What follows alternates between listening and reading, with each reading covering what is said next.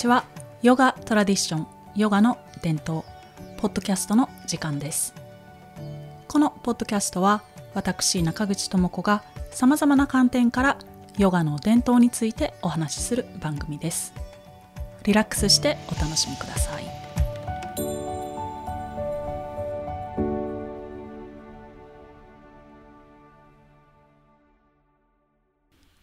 こんにちは。12月ですね。私自身この1年を振り返って、えー、来年に向けていろんなことを思い描いているところです。はい。皆さんの2023年はいかがでしたでしょうか？では今年最後のエピソードヨガと瞑想健康を維持しより大きな幸せへと題してお話ししていきたいと思います。全2回のエピソードでは様々な観点から健康を探ってきました。今回はまずこれまでの健康に関する話の復習から入っていきます、えー、定期的にヨガの練習をすることで本当にこう内側から体の内側から健康になっていきますよね。基本的な健康を維持していくことができる。つまりそれは回復力があるということでもあるのでストレスに負けずに生きるのも楽になっていきます。健康を維持していくための良い習慣を身につけることができるので日々心地よく暮らすことができるようになってきます。心配性やうつなどを克服することもできますし喫煙などの依存症からの脱却へと向かっていくので精神的な健康の回復も取り戻されます。まだお話はしていませんが、えー、PTSD 心的外傷後ストレス障害などのトラウマに対するセラピーとしてもヨガは大変活用されています。例えばアシュラムには退役軍人の方があの来られることもよくあって時間をかけて自分と向き合っていかれます。はい、えー、自律神経のお話もしてきました。私たちの日頃の頑張ってしまう生活では交感神経が過敏に働いてしまっていますがヨガでは副交感神経の働きが促進されるので自律神経の乱れがなくなっていきます。ストレス反応というこの悪循環からリラクゼーション反応という好循環へと体の流れがシフトしていくんですね。そうすると例えば睡眠の質の向上にもつながっていきますし高血圧の予防にもつながっていくので心臓の健康を保つことができます。また首の痛みや片頭痛や腰痛などの慢性的な痛み関節炎や例えば変形性関節症に伴う痛みも軽減していきます。体の柔軟性だけではなくて血管も柔軟になり脳も柔軟になっていきます。脳が柔軟になることで正しく考えることができたり大切な気づきが増えたり喜びを味わう機会も増えます。体重調整のことやホルモンバランス免疫力更年期障害にも効果的であることなどお話ししていないことはまだまだたくさんあります。はい、えー、ヨガの効果が計り知れないこと皆さんきっと理解されていると思います。私たちの体は自然そのものであって私たちの体には自然治癒力自己治癒力が備わっているので大自然が偉大なのと同じように私たちの体も偉大だなと本当に思います。健康であるからこそ私たちの生活の質が向上していきます。では次に健康を維持することで私たちがより大きな幸せを見つけていくことができるのではないだろうかというお話をしてみたいと思います。まず、えー、社会心理的な視点を交えて話していきますね。ヨガのクラスやイベントに参加することは社会的な健康を養っていくと思います。えー、どういうことかというともちろんヨガだけではなくて学校に行って勉強することや会社という組織の中で働くことまたいろんなイベントやお祭りに参加することなどを通して私たちは社会参加しています。それぞれに良い特徴があって私たちが社会とつながっている存在であることを経験できます。コロナ禍でこの社会的健康の意義がたくさん論じられましたしまた私たち一人一人も本当にこのことを実感したと思います。ではヨガではどんな特徴があるのかというところですがみんなでヨガの練習をしているけれど一人一人の練習でもあるということ。一人一人の経験が大切なので周りを気にする必要もないし自分で心地よさを味わってこの気持ちいい経験を周りと共有することができます。ヨガは周りと戦うものでもないしましてや自分と戦うものでもないですよね。また年齢やバックグラウンド関係なくいろんな人と触れ合えるので新しい発見があったりいろんな考え方やき方に出会えたりします。みんなで楽しむ。みんなで時を味わう。これは社会心理的な健康につながっていきます。各家族が当然となってネットでのつながりが増えて孤独が蔓延してと。だからこそ人とのつながりを求めている人々が多い世の中ですよね。はい、えー、では次に。そうですね。自分自身の成長自己変革というお話に移っていきます。まずは分かりやすい例から。例えばヨガの練習を続けることでストレスが減ったという経験をされている方も多いと思いますしまた例えば健康なものを食べようという気持ちが自然と生まれてきたり今までは嫌なことがあるとやけ食いしていたけれどその代わりにヨガしたりリラックスしたりするようになったりと。これは体の声を聞くことができるようになったということを表していると思います。自分の内側の変化に気づいてそれにうまく対処できるようになって気持ちをすぐに切り替えて今ある状況を楽しむことができている状態ですよね。はい。でまたより大きな意味合いで自分の人生が変わっていくことを発見されていると思います。ヨガを暮らしに取り入れていることで人生の意味や目的が今までと違う楽しいものになってきたり人生の目的が物質的なものではなく心の充実になってきたりと。このようにより高次元の目的を持っている人たちは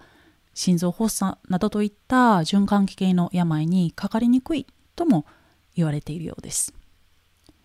この仕組みもすぐに理解できますよね。ヨガを練習することで心も体も健康になって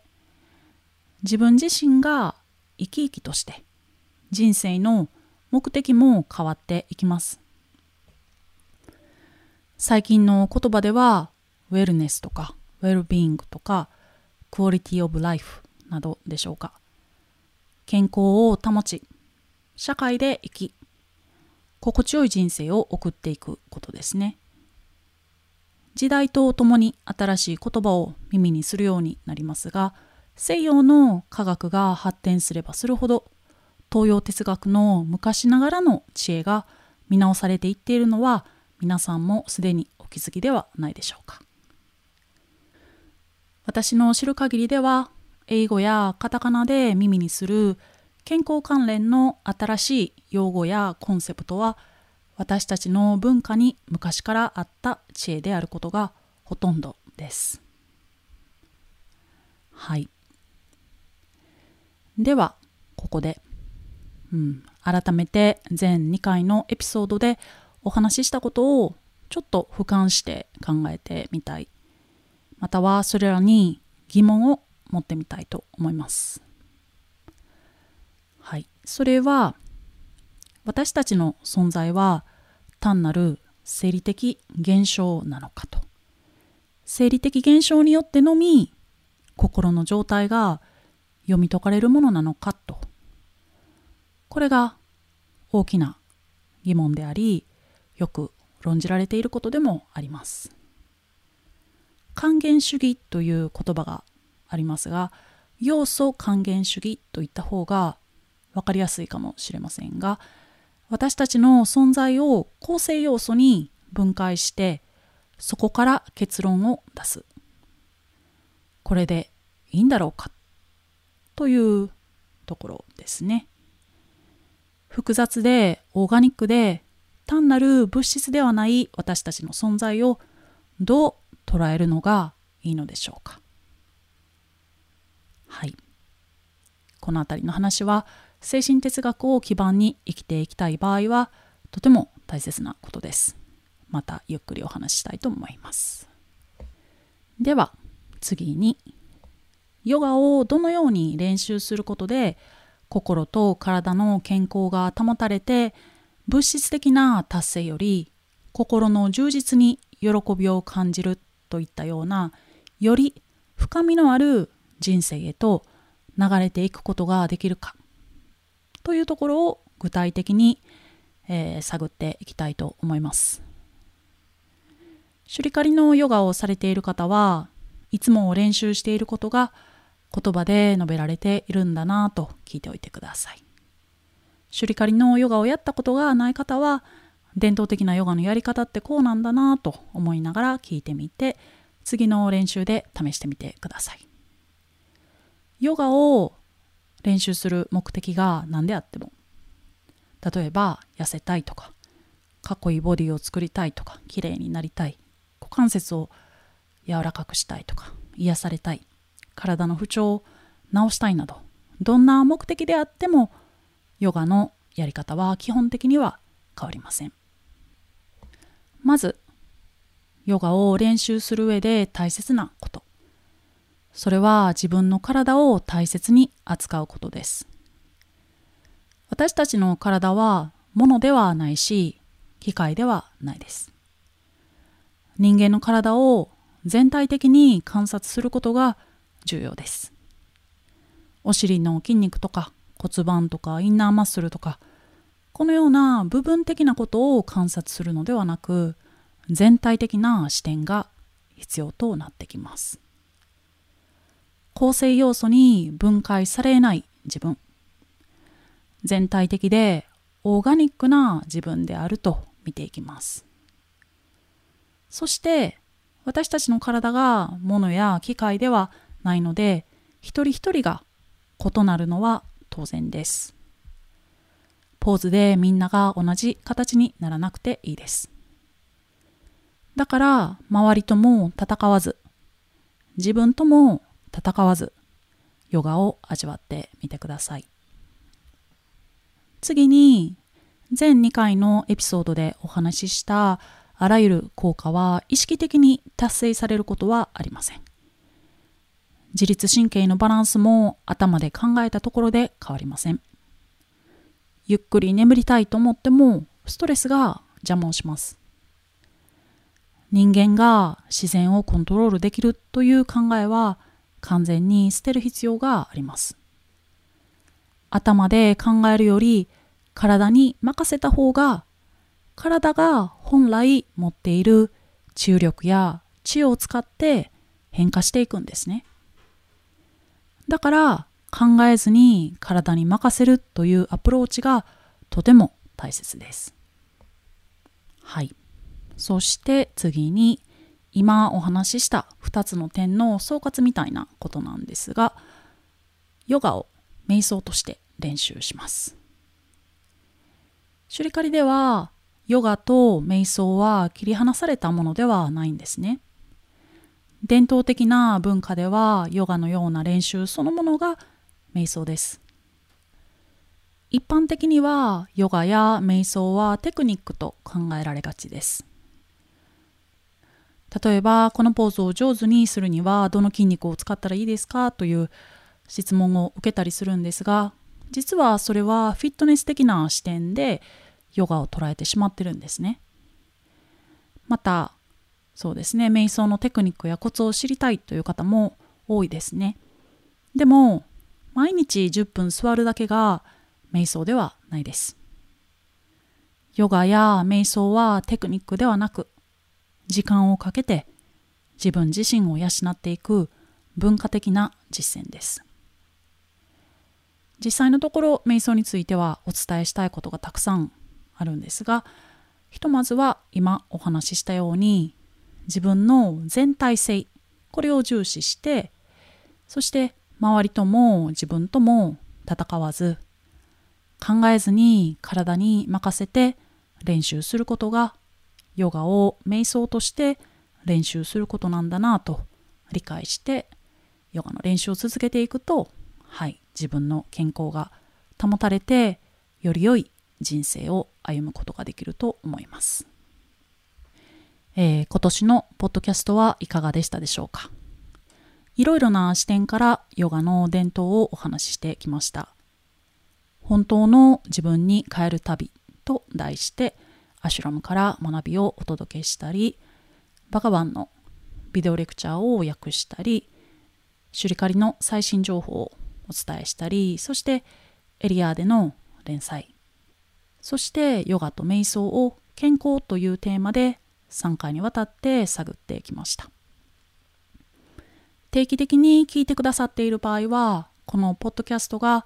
皆さんの生活にどんな感じで浸透しているかなど教えていただけると嬉しいです。